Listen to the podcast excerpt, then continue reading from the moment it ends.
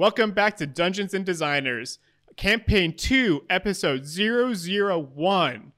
We've done our yeah, we've done all our character creation. We did our session 0. We're going to introduce uh, the world now and start start living in it. Uh, before we do that, I just want to thank everyone for the support over the last few weeks as we've been releasing uh, weekly episodes.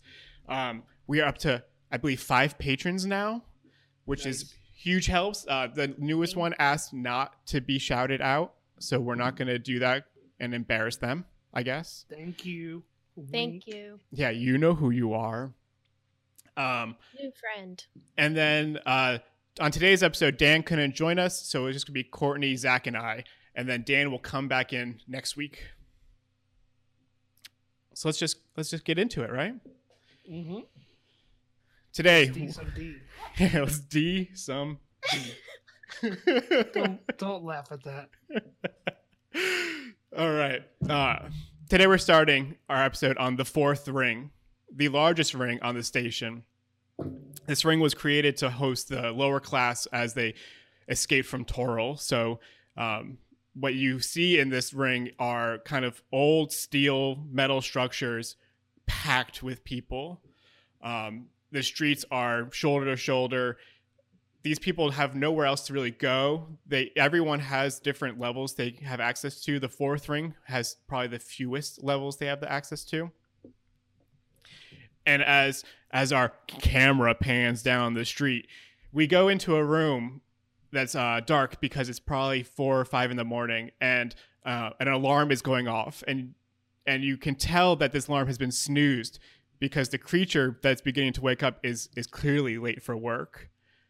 Zach, do you want to introduce your character? Uh sure.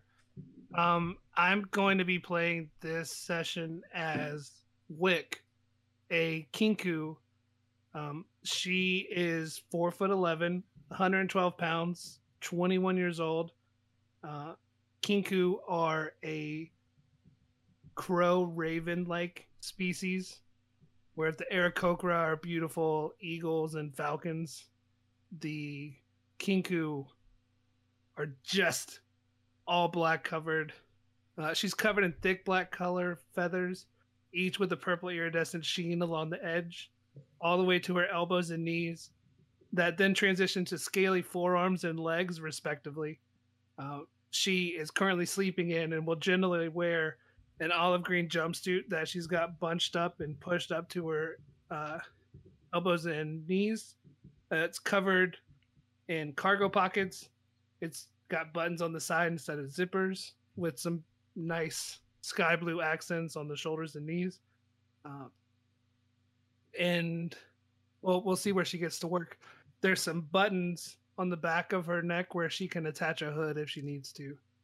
And she rolls over and hits the alarm clock and is the first thing you hear is just kind of this electric whirring noise as she kind of groans to herself and starts to push her way out of bed. Um, she doesn't. Well, we'll see how she talks in a minute. We'll go on with that. Um, have you put any thought into like what your small like apartment building looks like, or are there any things in there that you would own? Uh, it's there's a in the corner above her bed. There's just a rope going across with a few other variations of the exact same jumpsuit that are either clean or dirty. It's just in variation of being washed or not. Um, there's a small bag next to the door, and other than that, there's just a small bathroom water closet, Mm-hmm. uh, a hot plate on a counter with two or three, and a small mini fridge Yeah, near the door. and I, I think what you're describing would be the majority of homes down here. Very much like the bare minimum. Um, in addition to all that, this ring is uh, many degrees colder than the rest because, like, to to save energy, this giant ring has always been kept at just warm enough, like mid to high 40s, just warm enough to keep everyone okay, but the cheapest and most energy efficient. So as you get up, like you can even see like little bits of your breath sometimes. Yeah, and she's just gonna kind of stir out of bed, um, adjust some more buttons on her jumpsuit, and again just grumbling. And as she does, instead of any actual noises, just just robotic mumblings and Mm-hmm. kind of like uh not too dissimilar from like an internet jump starting in the 90s or something. Just kind of a machine starting up. Grab some quick breakfast from the mini fridge, some quinoa, yeah. vegetables, and uh, she doesn't wear shoes or anything. So she grabs a quick bowl and just heads out the door. Cool. And as as you exit, um, you because you live here would already know this, but for everyone else, um, as you look left and right, you can see the floor curving up. So instead of seeing a horizon line, you you're living on the the backside of a giant cylinder that's constantly in rotation, creating this fake gravity. Um, there are there's a main road in front of your apartment, and that's where everybody is just packed full of people walking. Above you, you can see these hanging displays, digital displays with uh, Declan Broadstone, like video recordings of him, and he's the governor of this ring and you can he it says um, like repetitive messages to keep people online like look for the ore in the stone and be careful not to trash the steel with the slag.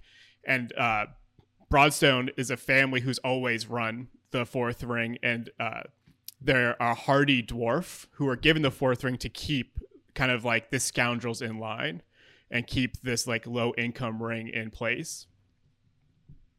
So uh, Wick knows that she would need to get to the elevator to access the sixth floor for work. I'm yeah, assu- she's gonna pull her hood up as a protectant against the cold and anybody else who may be around up to no good. The fourth ring, especially where she's at, can be kind of rough. Mm-hmm. There's some gang activity, a lot of gang activity. So she tries to keep to herself and kind of low key. So maybe not quite back alleys, but staying close to him if she needs to. Yeah just heading towards the elevators. Yeah, and as you're making your way, um, there is only one elevator access for this giant ring, so it could take you, you know, minutes to get to at least. And as you as you're traveling through and you're kind of pushing through the crowds, you see um, a giant hobgoblin just whip a bottle at one of the big displays of uh, Declan Broadstone and immediately after the bottle crashes on the display, it doesn't do any damage, but you hear um, behind you someone yell, "Don't move!" And as they do that, you you see a, a dwarf in full white armor, um, wearing a very traditionally inspired helmet with hammers on either side, push you and run towards the hobgoblin. Immediately, the hobgoblin is surrounded by four of these dwarves, and you know that they're part of the security force called the Hammers, and um, they're part of a gang called uh, Gang of Moradin, but which is technically illegal on this station, but because of Decker and Broadstone and the political movements there, this gang is what enforces order within the fourth ring. Um, so you see them say "Don't move," and then you watch one dwarf pull from his like back satchel um, a small hammer and just maul the hobgoblin in the face, and the hobgoblin drops now there's quite a, a, a, audience around watching this. And as the that guy, that dwarf goes for another hit a smaller female dwarf runs up stops him and starts healing. And she's also wearing all white with like gold accents and a hammer um, embroidered onto her shirt. And she she like wards off the dwarf and starts healing him saying things like he won't be able to throw a bottle anymore. There's no need for this do you want to keep moving to the elevator? Yeah, she kind of looks at it, shakes her head, and takes interest in the female dwarf. Just kind of yeah, don't see them out a lot. No, but something you do know is that the this gang uh, of Moradin is split up into what they call the Hammers, who are these these big beefy dwarfs that wear heavy armor and always carry either uh, a pistol or some sort of weapon with this little hammer that they use as almost like a disrespect there's a second group called the the Sanglinor, and that's these. They're not all female, right? They're male, female, but they're um, non-violent sections of this because Moradin is such a law focused god. Um, this is kind of like the balance of uh, the order where you have both the fist and the heart, and both of them will keep this in order and keep everyone theoretically alive and balanced. So as you start making your way to the elevator, you can see already because it's uh, the morning commute, there's a line forming towards the elevator. Mhm. What the elevator looks like on all all all platforms, all rings, it's a giant cylinder that has a um, ring of capsules all along it. So there might be twelve all around this this big pipe, and this pipe goes straight up through the ceiling of your ring to a middle shaft that connects all of them. And it's very much like those vacuum tube. Um, we used to have at banks. I don't know where else you would see them anymore. Yeah. Uh, but like once you get in, it shoots you up into the main shaft and then sends you to the other level and then brings you back down into another ring. So as you wait your turn, everything's fairly normal. Um, it's the same crowd, like no one stands out. Everyone's definitely your same income type level. Like no one's their clothes, they're they could be clean, could be dirty. Um, and as you get your turn to the elevator, you you step in, you slip your feet into these two little loops, and you are shot up. And as you exit the ceiling of your ring, gravity begins to um, disappear because you are no longer on the outside radius of this rotation. And as you're brought into the main shaft, your feet being slipped in are the only thing holding you in. Um, one little thing I forgot to mention was when you got into your elevator, uh, where the buttons are to tell you like at, like which ring do you want to go to, your ID automatically pops up on screen. And out of all twelve buttons, um, one, two, three, four, and six are the only ones you have access to because the way this works is everyone has access to the rings below them and six everyone on the ship has access to six.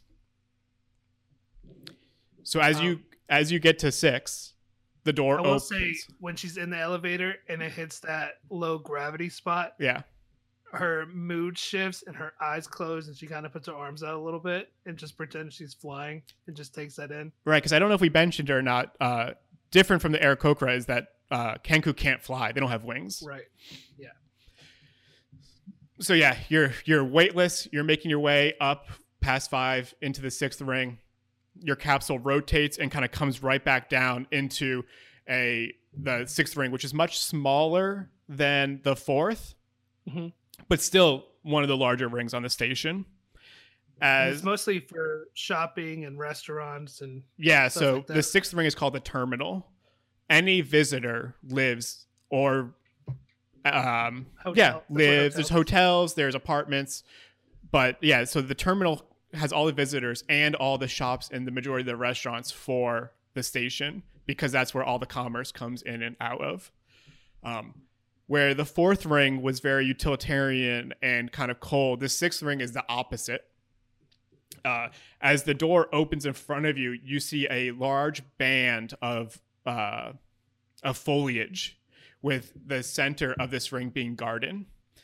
Uh, maybe thirty to fifty feet in front of you, there's a giant gold statue to Lathander, who the station is named after, one of the gods of Toril. Um, the ceiling, instead of being the ceiling at fourth floor, I don't know if I mentioned, is only around 30 feet tall, and all the buildings go straight to the ceiling. The ceiling here is like 60 feet tall, with most of the buildings only reaching the fourth or fifth floors.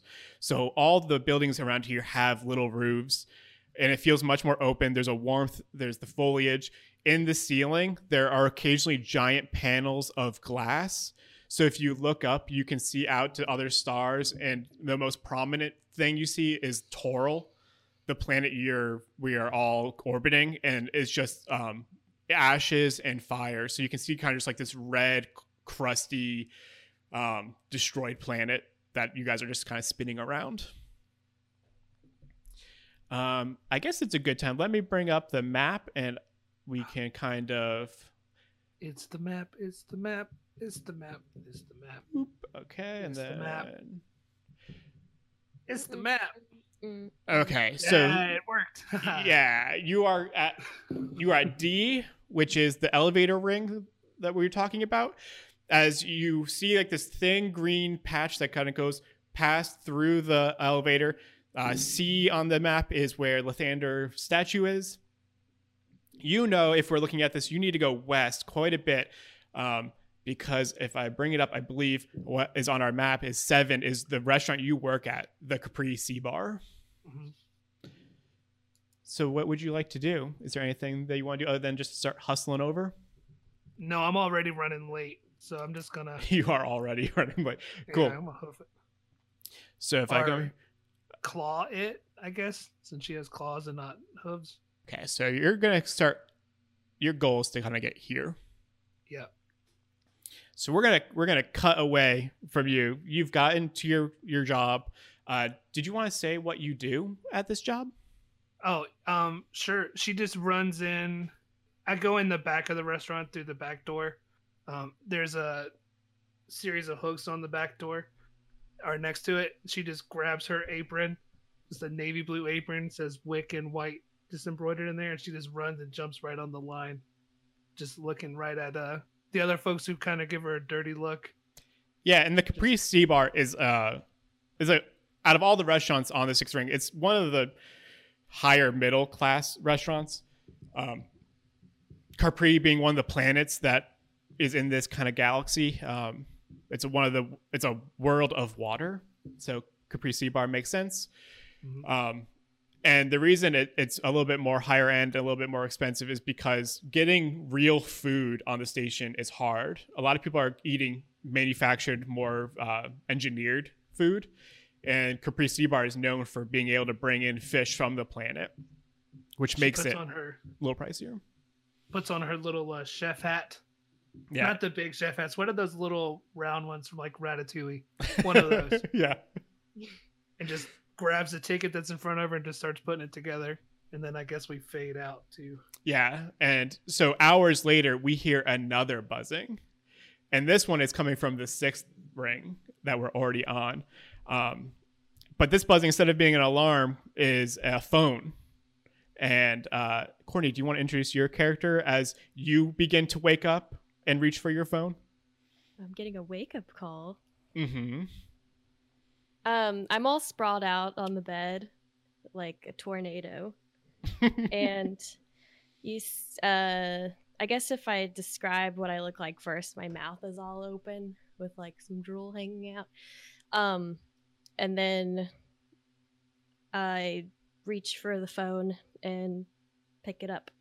and just in case people didn't listen to your oops, in case people didn't listen to your character episode, you're a tabaxi, right? hmm I'm a kitty cat. Yeah. Um. So I yeah, haven't listened to it. no. Okay. Good. so what I look like is um I have really short hair and I look kind of like a leopard but the house cat version.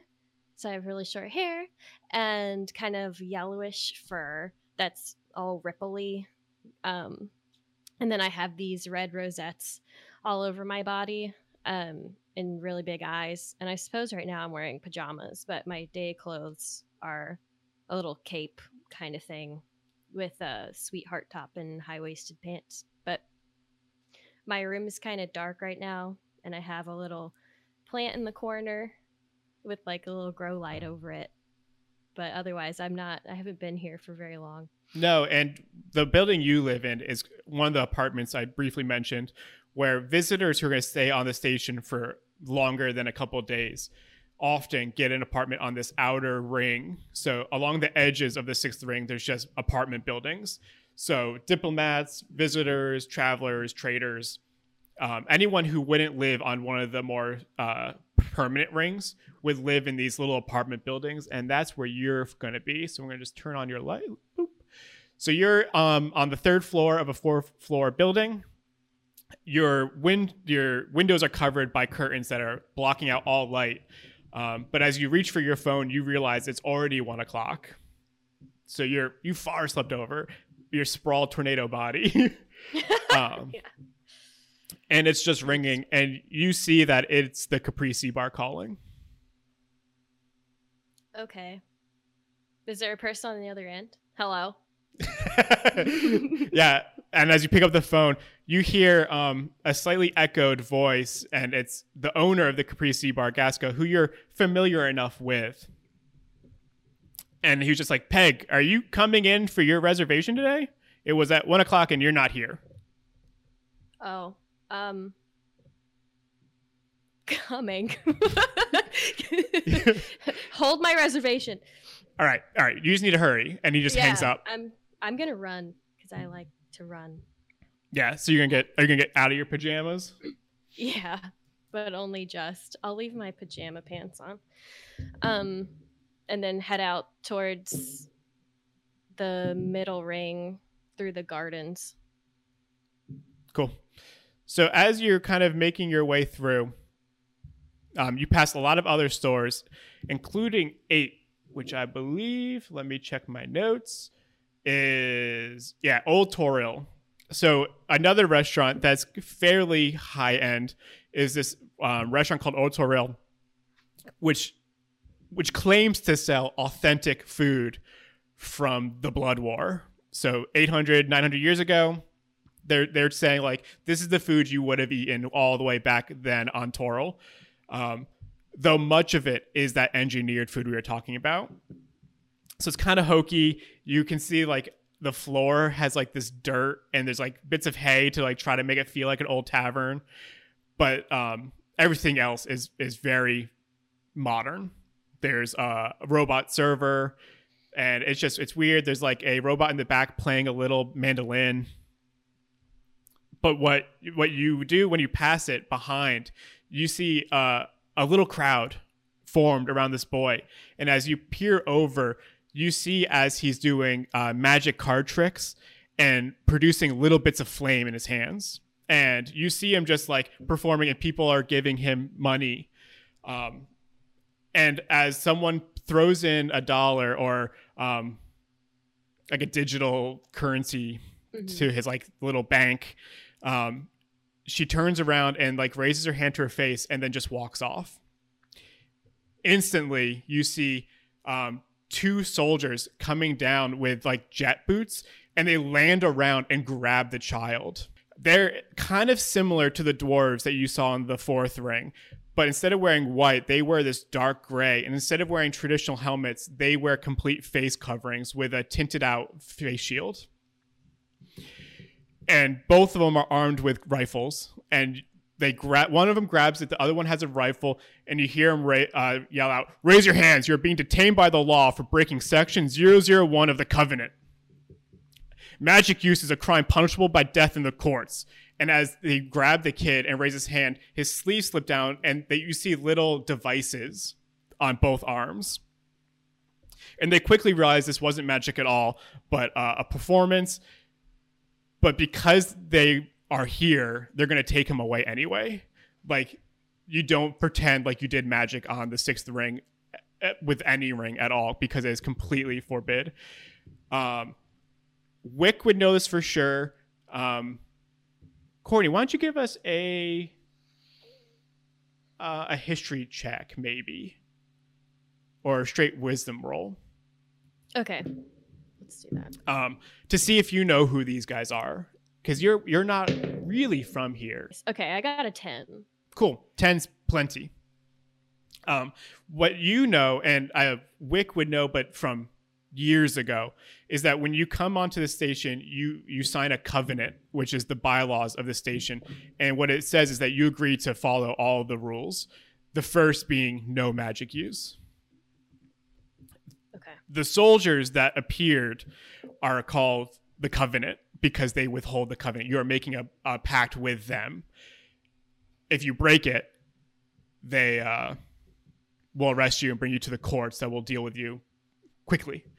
Um, so these are just covenant soldiers. You don't know much about them. Um, but yeah i think that think that's everything. Is there anything you want to do? Do you want to keep running to your Capri Sea bar. Yeah, I um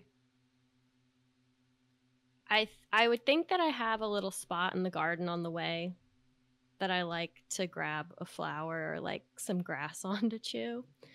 So I'm gonna do that. Although I this is I would say this is an abnormal morning that I'm a little bit stressed about what just happened because I haven't necessarily seen um like law enforcement swarm like that before. No, you'll see them around for sure.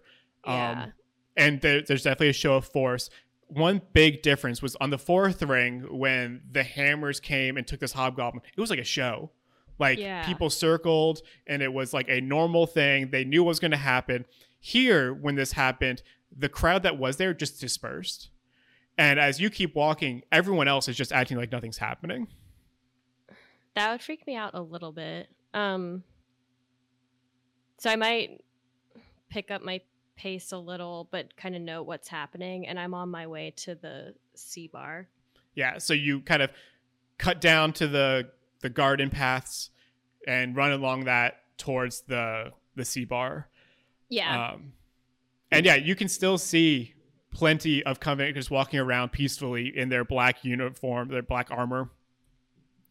Um, and other than that, you can see creatures of every race. Um, this sixth ring is really a melting pot of cultures from all the different planets, other stations, um, travelers, people just interested in what Toril is doing and maybe what happened to Toril. Others here just before they go to other planets like Anadia.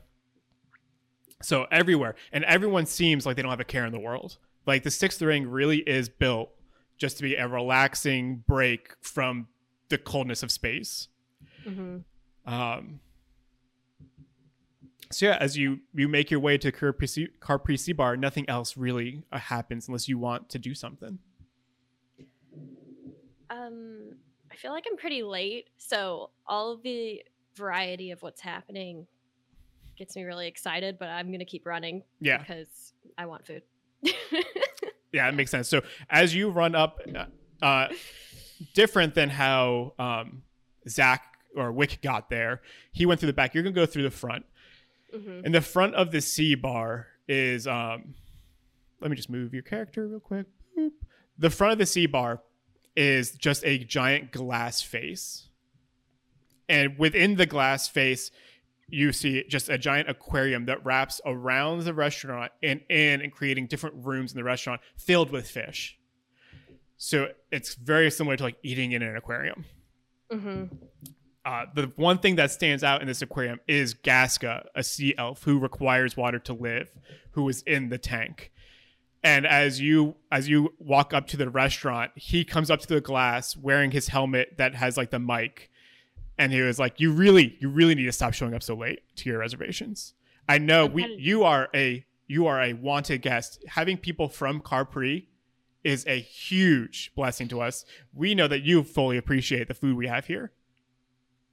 But it's time I to kind of signaled to him like, "Oh my god, won't happen again."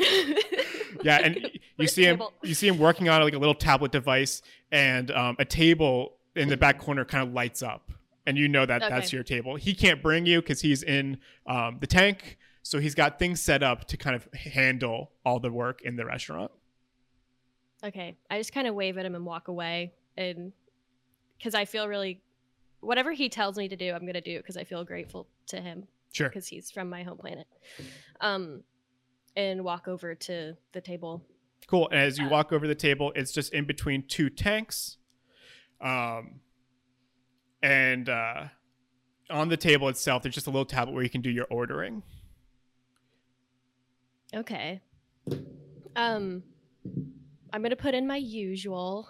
Uh, which it's funny that there's so much synthetic food here, but I kind of okay. So f- my first order is gonna be a little bit of uh, seaweed salad, um, which is kind of ironic because that's what the ground was made of that we lived on on Carberry. Um, but uh, and then a little bit of like a little rice patties on Mhm. the side. yeah things that would require um, both a lot of water to to grow but like it being your the ground that so for those who don't know uh, which there's a there's a good reason that none of our listeners should know um, Capri is a, a water world that across the equator there's a belt of kelp. And there are very few um, settlements but the settlements on Capri have built their structures on these kind of weird semi-liquidy floaty buoyanty kelp beds. Hmm and then beneath the surface there are huge communities of sea elves and other creatures that live in the water. Hmm so your group your clan your family just lived on one of these structures that was kind of floating on the kelp bed. Yeah, and I kind of feel beholden to the sea life underneath because we are kind of imposing on their uh, sea kelp. Sure. Yeah, That's fair. Um, Um, so that's what I'm gonna do. Put in my little order that doesn't really contain fish, um, because we don't really eat fish. cool. So as you do that, the order comes back and eventually gets to Wick, who's in the back there cooking.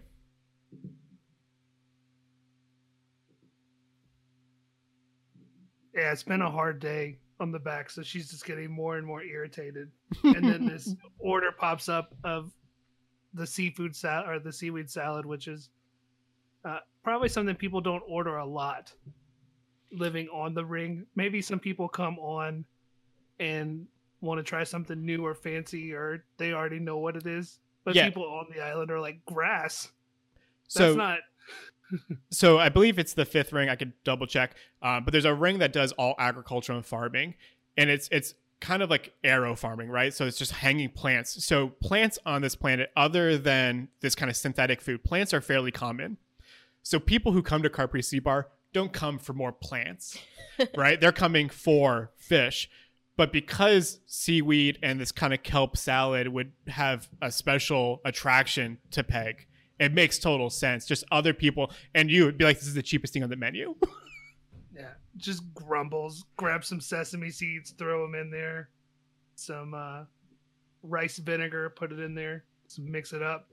yeah. Just throw it under the warming light, and then It- just move to the next ticket. And this being like the lunch period, um, there are people, like all the tables are filled. That's why he called you, right? He was like going to give your table away. And the couple of waiters that are kind of working in there have their hands full and they're running around. And the head chef goes, Wick, can you just bring that out? She looks at it. Uh, yeah, she looks at him and just kind of like. Uh, when she talks, she opens her mouth. What you would expect a four foot eleven crow to sound like is not what comes out. Instead, it begins with a series of small beeps, like a tape recorder initiating almost. And then this voice that just sounds deep and out of place and kind of ripples a little bit, like it might be distorted or out of place, like it was captured somewhere else. And some AI is putting it together really quickly. Just says, You know, I can't go Yeah. out there. and he just gives you a look like, uh, just do what I said and goes back to cooking because he's like moving faster than anybody. And she just sighs again and it just uh, just uh, just walks around takes the hat off and just sets it down and kind of pulls the hood up grabs the bowl of the seaweed salad pushes the door open and says left and starts walking to her table to deliver it to her Yeah, and Peg is here enough that you kind of are familiar. Um, so you bring the the plate over. yeah just set it in front of her and says uh, anything else i can get for you No, this is amazing. Um, and she just looks And around kind of- and like amazing i mean you don't have to be rude i can get you something else I'm trying to look inside the hood to see your eyes.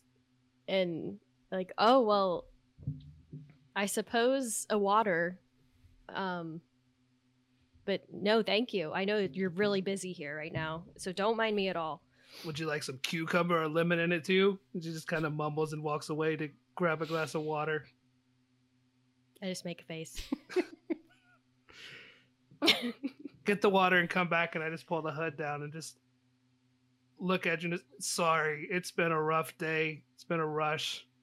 And just point back at the crowd, you know, like, thanks for coming in. This was the easiest order I've had to do today. I appreciate it. Yeah.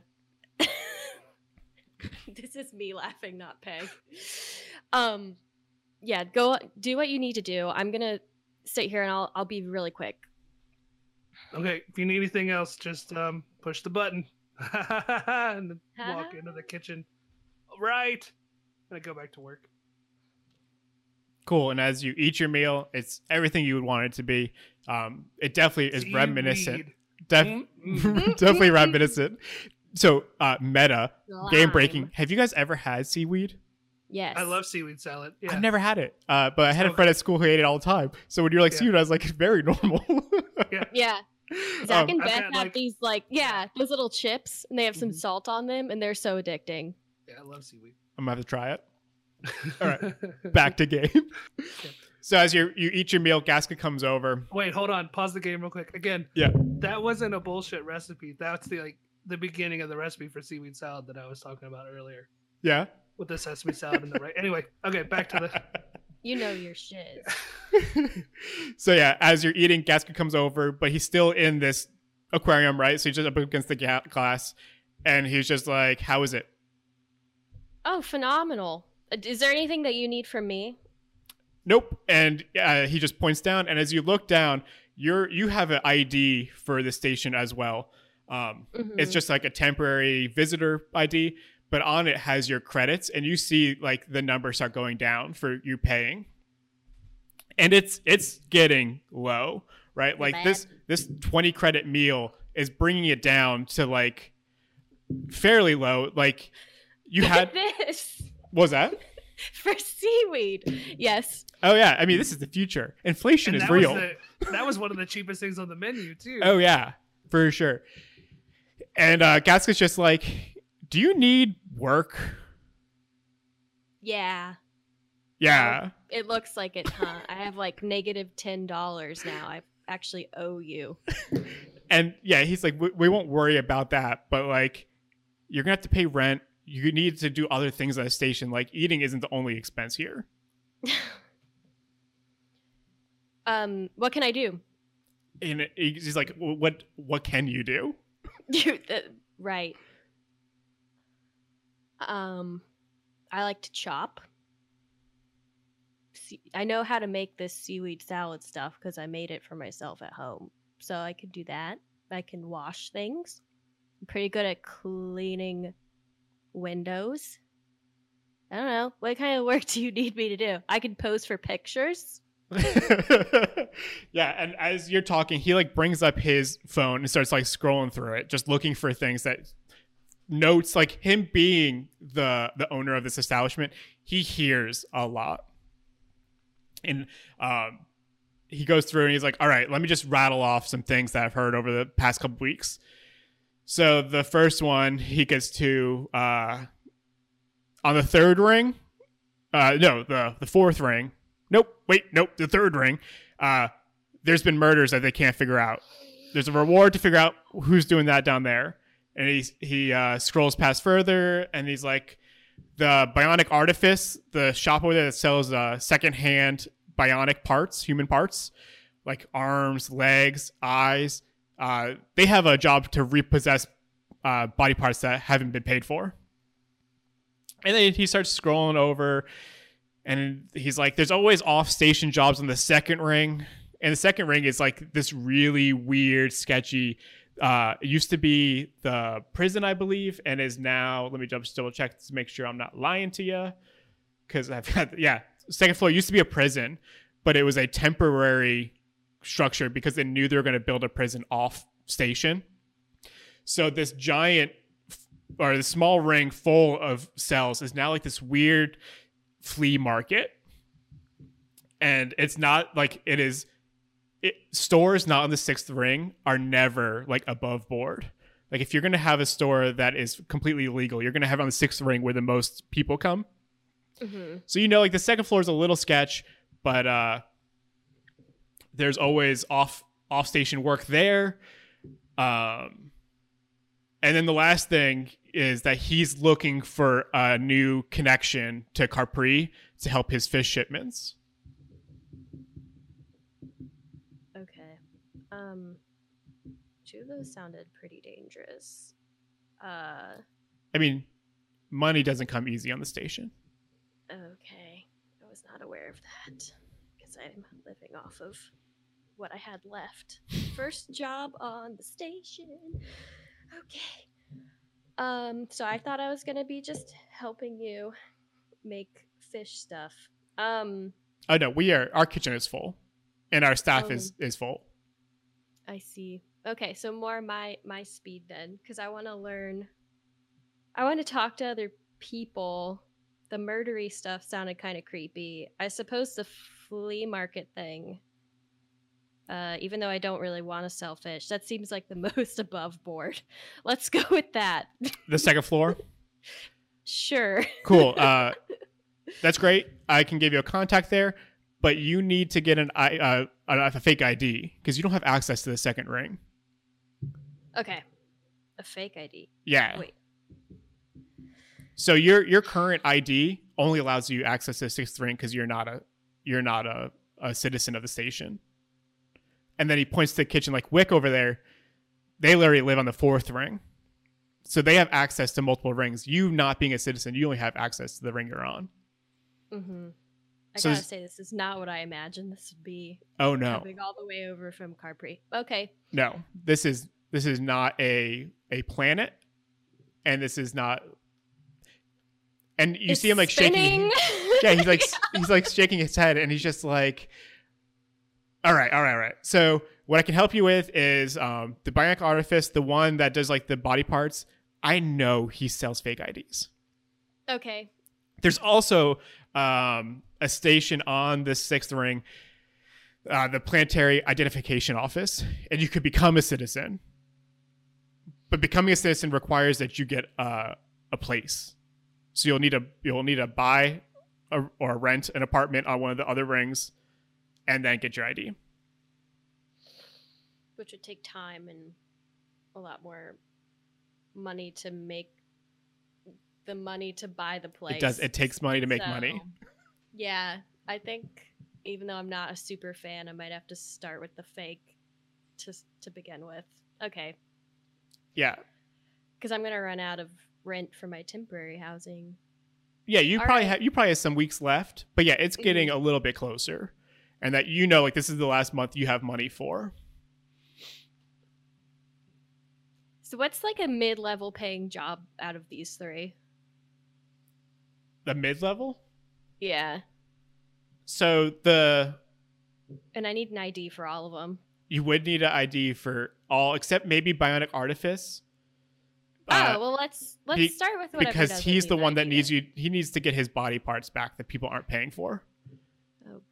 Um, Uh, Wick's gonna stick her head out of the kitchen real quick. Hey, um, hey, boss. Yeah. Um, Ralph had a little bit of a knife incident. Um, we might need to get that checked out. Are you guys okay? and What are you Gaska's like, are you doesn't have a care in the world. He's just like, yeah. And then, I'm- uh, what do you do? You want me to send somebody? You know, dude, I can take care of it, or Take care of Ralph. yeah. Yeah, just make sure none of the blood gets in the food. a lot of blood. just get him out the back and make sure he gets bound up. Okay. Um can you send Susan from up front to come back here and maybe help? Yeah, and he starts shuffling waiters around for you. Um, and just looks at and she just puts her hand out to you two like, sorry, you look like you're busy. Don't know if I can help with anything. I wanna go. If you guys need any help getting anything, let me know. I'm gonna go. I don't want to do this. I'd rather help you two figuring out whatever you're doing, but I'm gonna go yeah. All right, and I squeeze out of the way to let Susan get by. And then after letting you two know that I can help with something, turn and go back to help Ralph. Yeah. She she seems like she has connections. Yeah, and Gaska's like, I don't know if she's got connections, but she does need to get off the, the station. So there could Okay. be there could be something there to help you. Um, Mhm. Wick has access to all of this the the rings below five, and could be of use. His ID will not get you onto that station though. If you enter an elevator and it picks you up, like Her. it will, ah her. If uh if you get into the elevator and it picks up like Peg's ID, it won't go down. Okay, so it sounds like I need to get this fake then, and I don't want to have a permanent place here because I want to get off planet or off um the station to go to Toril. Um, because in my mind, my goal is to I'm dabbling more into anthropology and I want to learn about that, but I also want to learn what's happening down there for because that's where my ancestry is from. Um, so let's do this fake ID thing, even though I don't super love it, so I can make money to get off. Yeah, and uh, he's just like, okay, why don't you why don't you finish up here, come back at night, uh, and I'll have Wick bring you over because Wick is more familiar with the ring, um, and you'll Okay. have to go to the Bionic Artifice after hours. So he's not going to do this in front of customers. Thank you. hmm And he just kind of swims away and goes to another table because he's already spent way too much time with you. Mm-hmm. um, I guess I finish up and I try to kind of get Wick's attention, like me eyes. I don't know if there's some kind of window. You probably can't really see back there, so I'm gonna No, walk it's a closed towards kitchen. the the door a little bit, eh, which is to like the door of the kitchen. daring for me. Yeah. Yeah, and as like, as you swing walk it- up, the door swings open and someone rushes out with plates almost bumping into you, and then like kind of half turning around you to get to a table. Is that Wick? It's no, no, somebody. no, it's just there's this door is constantly rotating with food coming out. I'm just Wick gonna looks come. up at the commotion of the plates jingling and just looks over the counter on her tippy toes, sees you looking in, just shakes her head and just ducks back down. Okay, and I kind of do one of these, like I'll meet you later, and I'm you gonna see a thumbs up come over the counter. I'm gonna leave. Um, Yeah, and as you leave, um, You see Susan mopping blood in the front of the kitchen. you're right. You're right. and uh, as you like get out of the restaurant, you can go and just kind of just spend your day looking around the sixth ring, right? Um, I want to go lay in some grass for about five minutes to get my composure back. I mean, together you be could like, lay in grass for hours if you wanted, right? It's only Yeah. one o'clock. You're probably not going to meet up with him until like ten. Mhm. Um, as it's you my zen place. Go ahead. as as you leave, Gasca just explains to Wick that he might have found a way to get you off planet, and that you're gonna you're gonna meet up with Peg after work to see if you can get work. what does she need? She just needs to get off planet too. She has no money. They're either gonna kick mean, her off You or she- can't you can't get off ring without money, and you can't make money on the ring. oh, there's there's two ways to get off ring. One, get a ship. Right. Two, The other one's not as fun. Not pay your rent. yeah. But we don't want to do the second one. Right. So you're gonna help her. You're gonna both get off shi off the station. Um, you've been a good help here, but I know I know you need to get off, so we're gonna help you get out. I mean, I appreciate that, but we don't. Thank you. Yep. Thanks. And she hangs the apron on the hook and goes and sits on the bench behind the restaurant and just waits. Cool. So because there's like some intermittent time, um, is there anything either of you want to do between like you know two o'clock and ten o'clock? Uh, I'm just working. You got to pay rent when you're on the ring. Oh yeah. I think I'm prepaid, and I have negative ten dollars credit. Yeah, he's just gonna Uh, waive that though. We'll just bring it to zero. Just be like, yeah, yeah, don't worry. Okay. Um, I'm gonna take a stroll. Let's see what else is over here. Because I think I would people watch. Like I'm one of those creeps who would just sit on a park bench in front of Old Toril or someplace and see how they interact with it. Because that's what I'm curious to know. Like I know that it's um commercialized, Mm-hmm. but this is still my first time ever being on a space station and like really being off of my own planet and still trying to get oriented. Sure. That makes total Um, sense. I mean, as so as you're walking around, um, there's like a lot of things that like could stand out, right? Uh, the Statue of Lathander is the most ornate thing on the station, as far as anyone knows. Um, over where you were before, like there's the old Toril. If you keep walking over towards nine, that's the planetary identification office, and it's where you can kind of get your your passports and visas and things like that. Um, you see like a little number 10 is like a little arcade uh 11 is a tavern but it's like kind of rough Uh, there's a whole bunch of stuff here. There's cl- restaurants, more restaurants. There's clothing stores. There's places that sell um, jewelry, sell weapons, sell fake body parts, sell ships. Uh, there's a little somewhere that you could potentially go because your broke is uh, the sixth building, 16th building over here is called the Pod Motel, and it's just beds. It's like really small, one night rent type places. Um, Um, I want to stand in front of the statue. I'm sure there's going to be people around there. oh yeah, there's, Um, I want to learn more about it. So if there's like, I imagine there's somebody sitting, like, is it like a fountain kind of thing? no. So um, Lathander is a the god of new beginnings. Okay.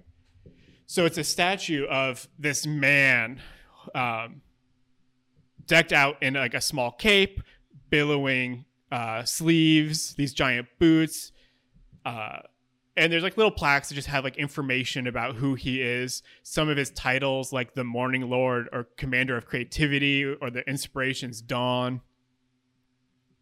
Um, yeah, there's just like different information. You see like a little sun um, kind of symbol being one of his holy symbols. Okay. And the people walking around, like most of them just know it, right? It's just it's one of the staples. Like people who think about Lathander's ring know that there's a statue to Lathander. Um, you might know that like centuries ago, a statue like this would be worshipped because Mhm. it's a symbol Okay. for Lathander. It no longer is. It's just kind of like a in remembrance. Um, Is there an end date to the like? Is there are there some years on it? No, no, It- it's not. It's not like Lathander died. Um, yeah. It's just- yeah, it's kind of like uh, like how some churches become um, tourist attractions rather than places of worship. Like this would just be like more of like a tourist attraction at this point. Okay. Um. I guess that's it. Like on my long stroll, I would have come. I'm gonna meet them around the back this time. Of the restaurant. Yeah, that makes sense. Um, so we'll grab you. Are there windows? Does it look dark to us, or is so here. all all light is artificial other than the the minor glow that might come off of Toril. hmm But yeah, at ten o'clock, all the artificial lights are dimmed to like kind of fake day and night. Yeah? Because otherwise, it would just be like eight minute day, night, day, Yep. night on a space station. okay. Um, this Truman Show light. Um, I'm gonna s- not be too far. Let's see. So this is seven. What's Mhm. over here on the edge? Are those like hotels? These things? Yeah. Yeah, so on the outside edges of both are kind of the apartments that you live in. So there's some diplomats, there's other travelers, there's traders, people who are coming just to do business for a couple days. And you you've got one that was a little bit longer. It was a full month.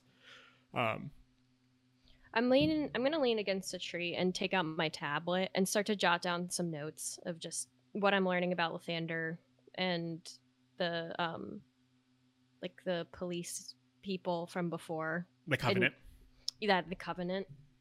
Some things that I'm learning until I see Wick come out. You don't see Wick come out. Okay. I'm just I'm gonna be standing here for a no. while. She's already she was sitting on the bench. oh, you're right.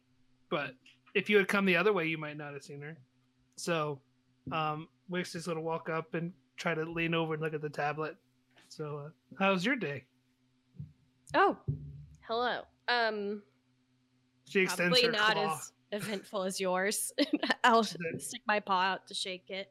Sorry, sorry about earlier. It's been a long day. I was late to. This guy almost cut his hand off. It was a lot.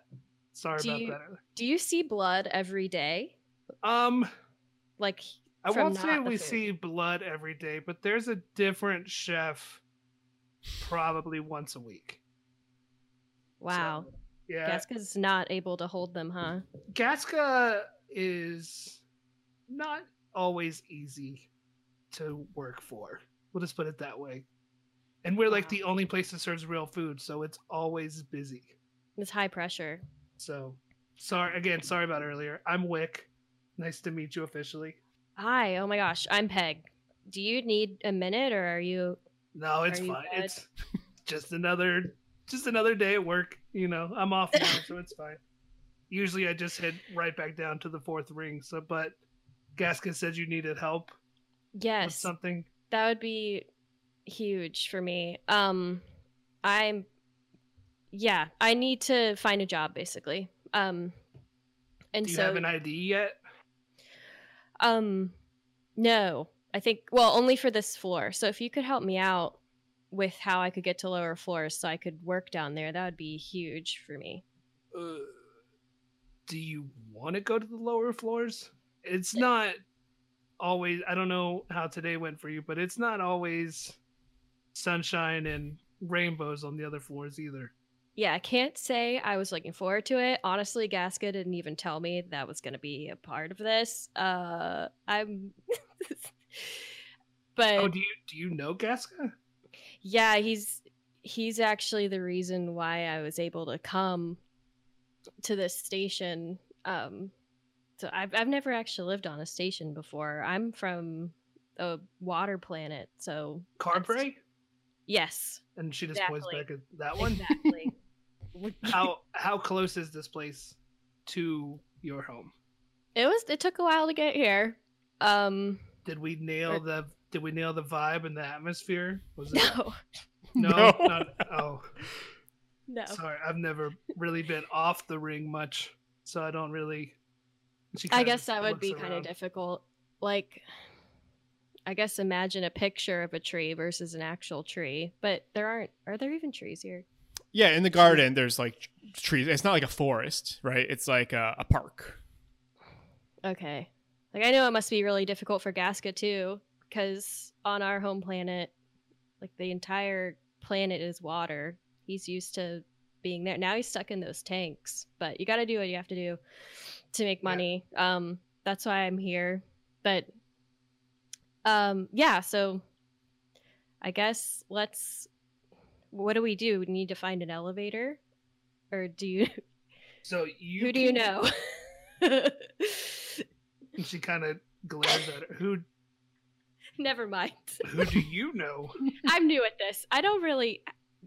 Uh, I Um, need. first- I need a. first rule- Uh, don't ask questions like that. That'll be the first rule. Okay. Fewer words. No, just don't. Who do you know is not a great leading question. um, Got it. Okay. there's um, there's that body thief. He can help you get an ID, but he's probably going to ask you something shady. Um, we could say you were my roommate. That would help. Second apartment. Um, I might know some other people, but I do not want to talk to them. One of those first two would probably be your best bet. Okay. Roomy. So I get, I could go down to third, third ring, fourth ring, the second hand artificer. No, so the second hand is on the sixth ring. He's he's on this oh, floor. okay. Oh, Um, I'm sorry. I thought we were on the. Floor. No, yeah. what what he sells is totally legit. Like people Yeah. want these like cyborg pieces. What isn't so legit is the way he repossesses he- them. Okay. Like if So someone doesn't pay or someone buys it with like fake stuff, like he's gonna get it back no matter Well, she still. She would know his reputation, so she. oh yeah, She looks down on him as the the body I'm like- thief. Yeah, I'm like, let's just.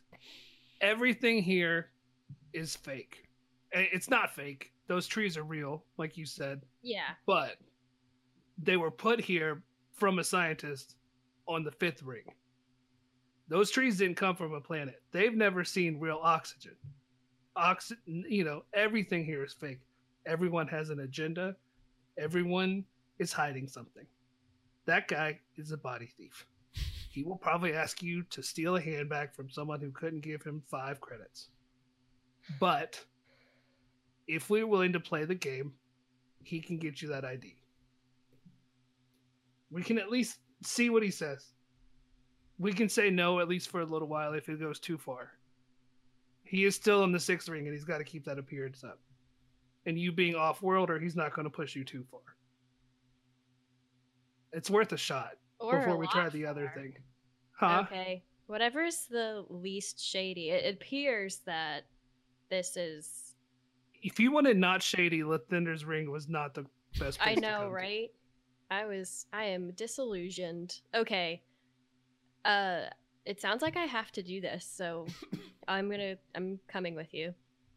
All right, let's try it. She pulls her hood up again and just starts walking slowly, trying to avoid any major crowds or groups of people again. So yeah, as you guys make your way through, um, you're gonna go from 17 to 20, which is the Bionic Artifice. Wow, we got really tall. Boop, boop. Um, so next to the Bionic Artifice, just so I can give you some sense of where you are, uh, 20 is Bionic Artifice. 21 is the Bionic Creature Emporium. It's like a zoo of, of fake animals. And then 22 is Advanced Biosuits. So things like what you would need to survive out in space. Um, this whole row are kind of connected in the fact that they're they're all to enhance or to replicate things that were real. Okay. Um, It's like an amusement park. yeah. A really creepy one. So as you guys walk up to uh, the Ar- Bionic Artifice, all doors on on the ring on the station open automatically if they're unlocked. Um, but because all these shops are closed, you walk up and the door doesn't open. Okay. I'm gonna try to knock on it. Yeah, um, and as you knock, you hear just like rustling and like metal clanking around. And um, from below, like I guess for you, it would be almost eye height, maybe a little shorter. A little slit opens in the door, and you just see um, two goblin eyes looking through. And it's it's an older man, real wrinkly, and he's like, "What do you need?"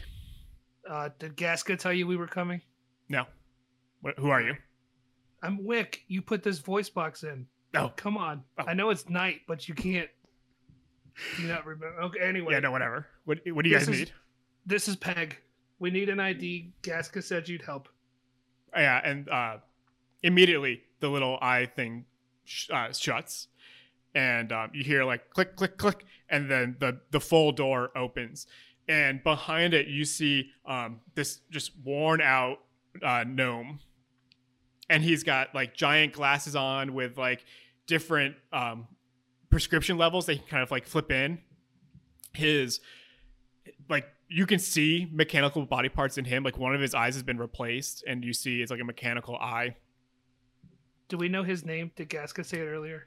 Uh, no, but you would, I guess, know him. He doesn't. He doesn't remember you at all because Sure. this is just something he does. Um, but you would know his name is Zanser. Okay. How do you spell answer? Uh, Z A N S E R. Okay. So yeah, and he's kind of got like clicks, and he's extremely ex- eccentric. Um, but as you like walk in, you just see like fake arms rows, and then like on the counter, you'll see like an eye in this like holder being crafted and made.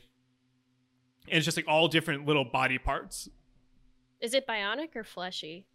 So it's like a mixture, right? Like some of them are made to replicate real, like real looking limbs.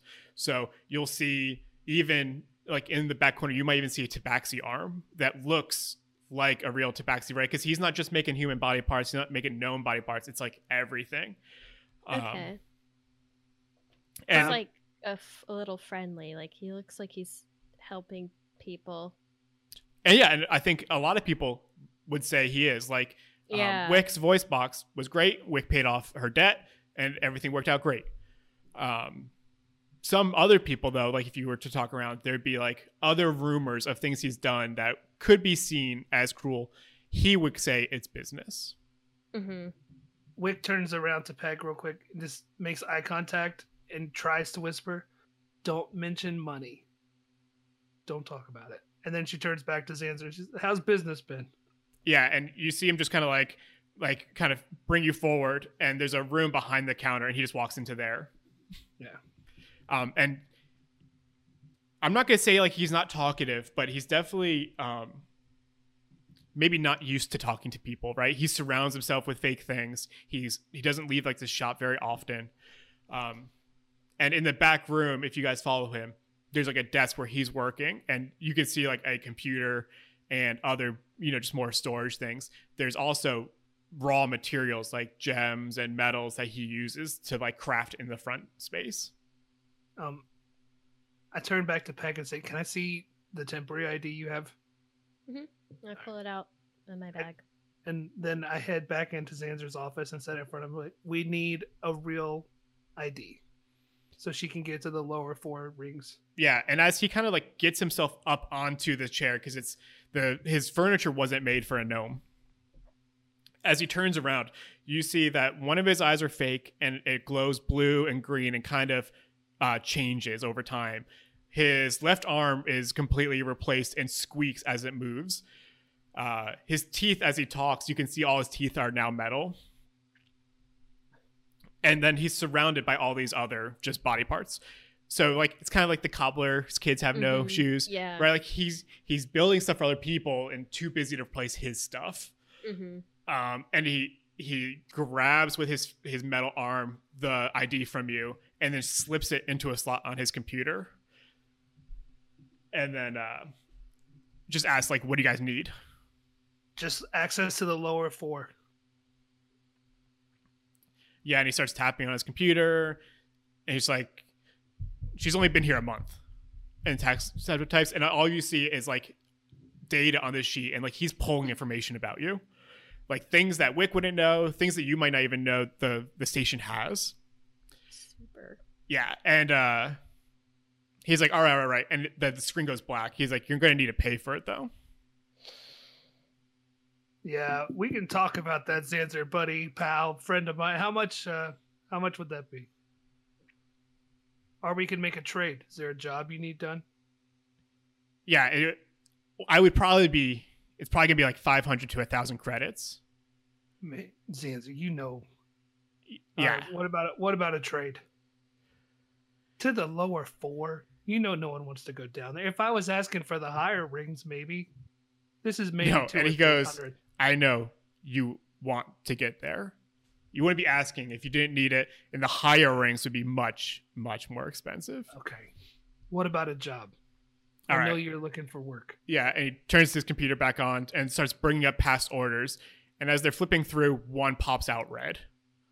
Okay. and he, he opens that up and he's like all right all right i got i got a guy here who hasn't paid he's got an arm i need it back he lives on the fourth ring it's been three months that he hasn't paid his his uh, fees and Do I recognize him? The picture that pops up? no, it just looks like another guy. But when you guys start talking about that, a door behind Zanser opens because there is a, a second room and a like thug looking half orc um, comes in. And uh, he's like, Oh, I know that guy's Ronag. Good luck. What's wrong? Ronag is just the guy that's on the fourth floor. Um, he's the one who's got this bionic arm. He's also a half orc, so the thug might know him, but the thug could also just be saying like half orcs are tough. Like Mhm. you're gonna have a, a tough time trying to get this arm back. So Wick just looks at him and then kind of shrug, nods at the hologram, like, Do you know this guy? What's his deal? You talking to the the thug, Yeah. Mhm. And he's like, "Yeah, I've been trying to get that arm back for a month. I don't think he's A on. month? I don't think he's on the fourth ring anymore. Oh, like he hasn't you haven't found him and then just not gotten it. Right? I haven't found him." Okay. there's rumors that Ronag made his way down to the first floor.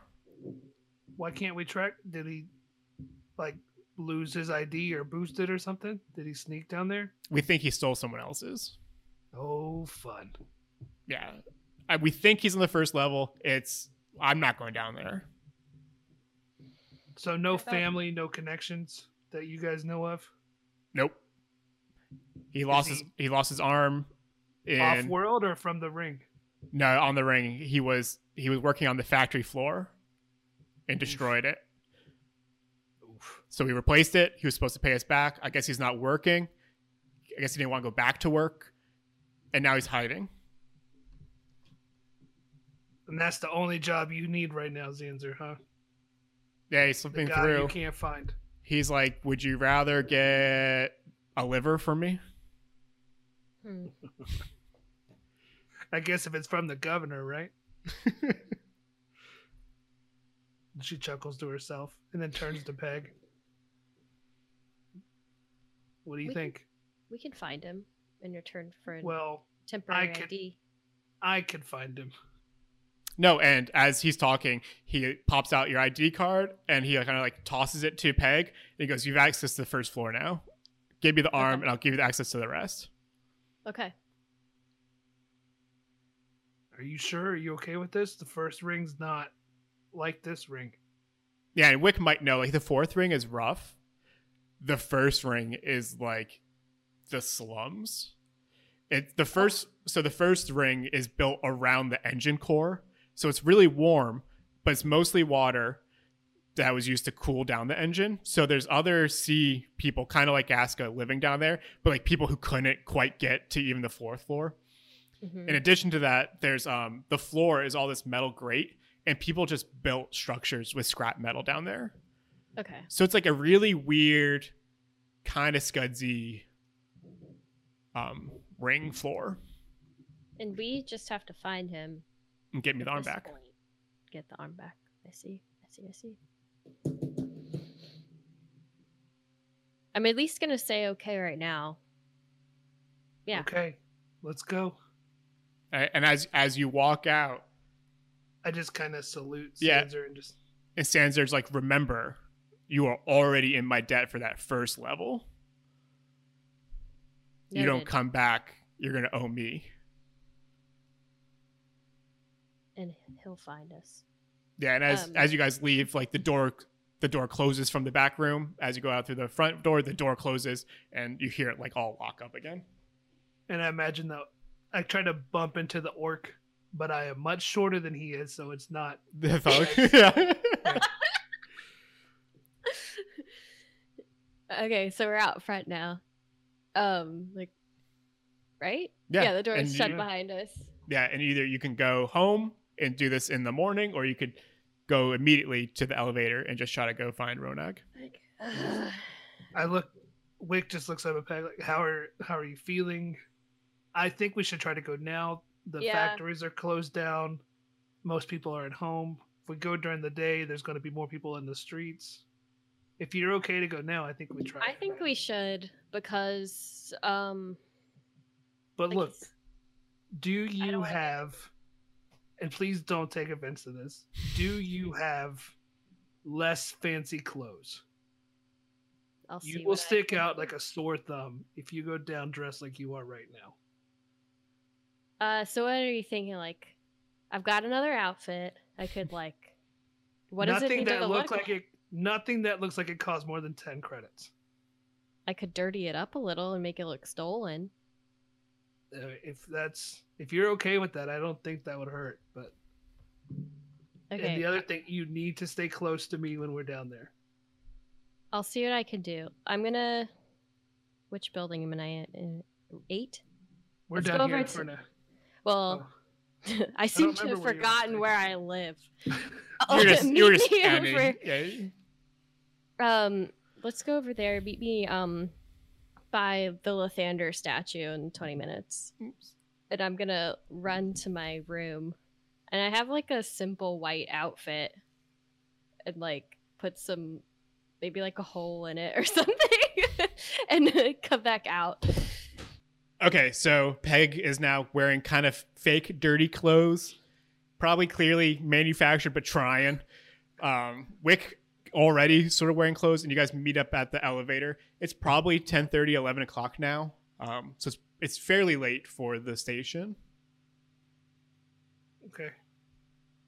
And I look at it i'm like, "You sure?" Last time Last chance to get out. Let's go. So you, I you put guys, my collar up. So you're gonna get in here. It's gonna flash, show you what to do. And you're only gonna be able to hit the one floor. That is if Zanser didn't mess something up. yeah, and you both have to go in like individual capsules because it's not a multi-person thing. So I'll you, go first. oh, there's so um, all the elevators have like twelve different capsules that you can. So you guys can both enter your own ones. Okay. Um, you both slip your feet into the little loops. Your IDs come up, and in fact, Pegs, yours has the sixth floor that you're currently on and the first floor lit up. And Okay, Wick. Wick still has all of his or hers. So you guys all go straight back down. You go weightless, which I don't know if Peg really has experienced much weightlessness. Um, yeah, weightless, and then you're shot all the way down to the first ring. Did you as- say they were clear? No, Like the pneumatic tubes? Oh, okay. no, and you're in a shaft, a metal shaft that connects all of them. shaft. Yeah. Okay.